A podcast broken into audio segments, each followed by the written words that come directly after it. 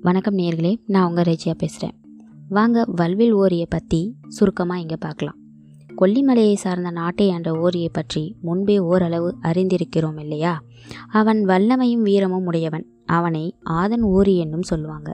வல்வில் ஓரின்னும் அவனுக்கு இன்னொரு பெயர் இருக்குது அந்த பெயர் எப்படி வந்துச்சுன்னா ஒரு இலக்கை எய்தால் அந்த அம்பு பல பொருட்களை துளைத்து கொண்டு செல்லும்படி எய்வதுதான் அந்த வில்லாளியின் விரலும் அவனுக்கு இருக்கும் புஜபலத்தையும் காட்டுகிறது. அந்த மாதிரி அம்பையேயும் வில்லை வல்வில் அப்படின்னு சொல்வாங்க. ராமன் தாடகையின் மேல் எய்த அம்பு அவள் மார்பை துளைத்து மலையை துளைத்து பின்பு மரத்தையும் துளைத்து அப்பால் மண்ணுக்குள் சென்றது அப்படின்னு சொல்வாங்க. அதனால் ராமனை வல்வில் ராமன்னும் சொல்வதுண்டு.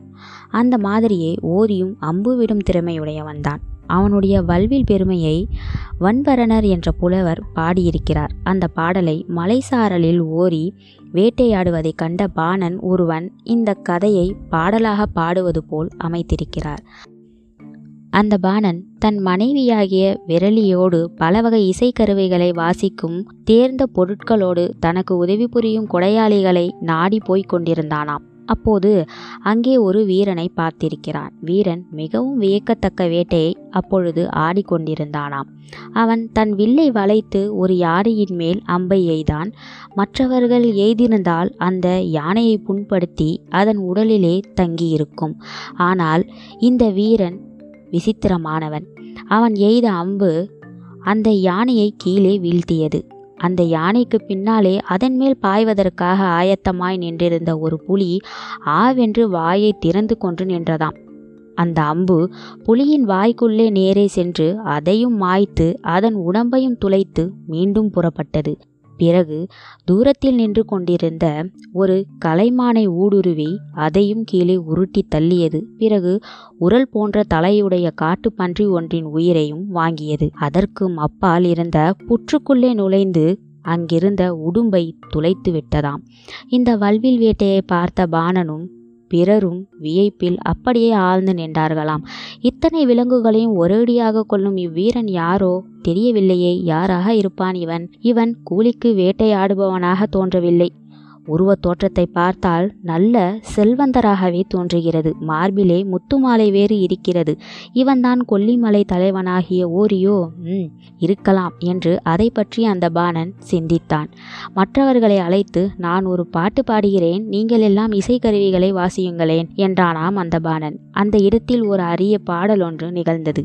யாழை ஒருவன் வாசித்தான் முழவை ஒருவன் அடித்தான். பெரிய குழலை ஒருவன் ஊதினான். மற்றவர்கள் வேறு கருவிகளை வாசித்தபடி நின்று கொண்டிருந்தார்கள். எல்லோருக்கும் தலைவனாக நடுவில் நின்று பாணன் பாடினான்.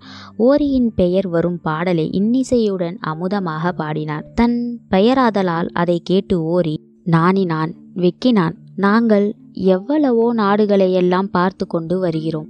உன்னை போல திறமையுடைய வேட்டையனை எங்கும் இல்லை என்று புகழ்ந்தான் அந்த பாணன். அதிகமாக புகழுக்கு இடம் கொடுக்காமல் தன் வேட்டையாடிய விலங்குகளை உணவுகளையும் தந்து நிறைய தேனையும் வழங்கினான் ஓரி. அவனே ஓரி என்பதை மற்றவர்களும் அறிந்து கொண்டனர். இப்பொழுது அந்த பாணன் நிகழ்ந்ததையெல்லாம் சொல்வது போல பாடலை அமைத்திருந்தால் வன்பரணர். ஓரியிடம் வரும் இசைவாணர்கள் அவன் உள்ளத்தை தன் இசையால் கொள்ளை கொண்டனர். அவர்களுக்கு யானைகளை பரிசிலாக கொடுத்தான் ஓரி. வெள்ளி நாரிலே நீலமணியினால் செய்த குவளை மலர்களை தொடுத்து அவர்களுக்கு வழங்கினான். பொறுப்பு முதலிய பிற அணிகலன்களையும் அளித்தான். இசைப்புலவர்கள் அவனை நாடி வந்தால் நீங்கள் பாடுங்கள் என்று அவன் ஒருபோதும் சொல்வதில்லை. அவர்களுக்கு அறுசுவை உண்டியை வயிறு நிரம்ப அளிப்பான். உறங்க மெத்தென்று படுக்கையையும் கொடுப்பான். எந்த ஒரு குறையும் இன்றி அரசகுமாரர்களைப் போல அவர்களை நன்கு கவனித்து கொள்வான் அவர்களாக மகிழ்ந்து பாடினால் அதை கேட்டு மகிழ்வான்.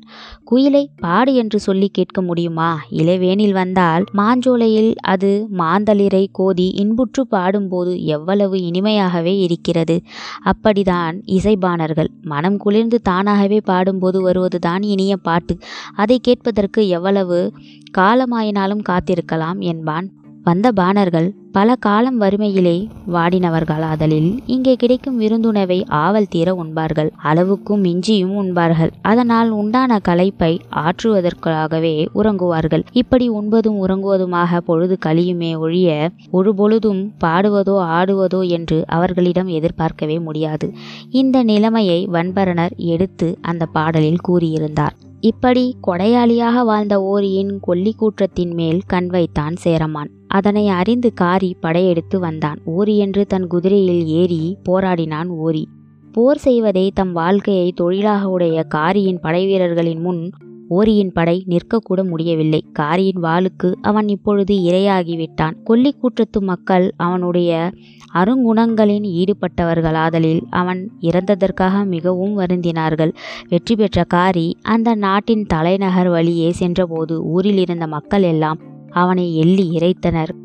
இதையும் கூட பரணர் என்ற புலவர் ஒரு பாட்டில் சொல்லியிருக்கிறார். ஓரி போர்க்களத்தில் வீழ்ந்தாலும் ஏழு வள்ளல்களில் ஒரு வகை இலக்கியங்களில் வீழாமல் இன்னமும் நிற்கிறான். நேர்களே ஓரியை தொடர்ந்து வரும் வள்ளல்களை பற்றி வரப்போகிற எபிசோட்லேயே பார்க்கலாம். நன்றி.